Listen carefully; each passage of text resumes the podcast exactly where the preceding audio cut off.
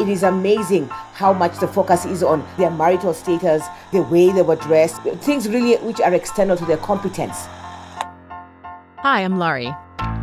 Welcome to A Women's Manifesto to the World, a movement by women for women. I want this to be the place when we question, uncover, and inspire each other about gender equality globally. What I want this podcast to be is a bold, no filter, inclusive discussion about females speaking, standing, and rising together. If a woman speaks in a certain way, it will be used against them. And I said, Wow. I said, I didn't realize you had such a vocal range that you could go up so high. And she said, Oh, well, I deliberately push my voice down low. I said, Why do you do that? And she said, So that people will take me seriously.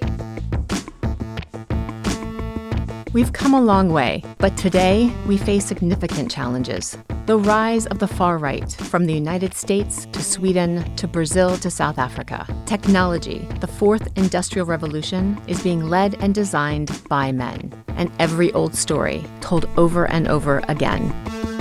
We were told to shut up when we were little, or we were told we have to behave a certain way.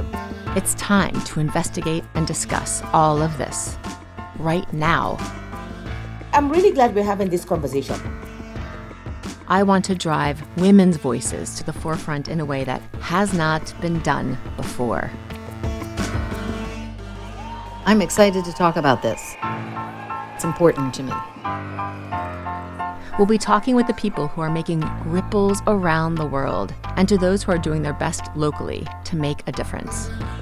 People like Caroline Criado Perez of Invisible Women, The Case for Her from Stockholm, Sweden, and Jacqueline Novogratz of Acumen.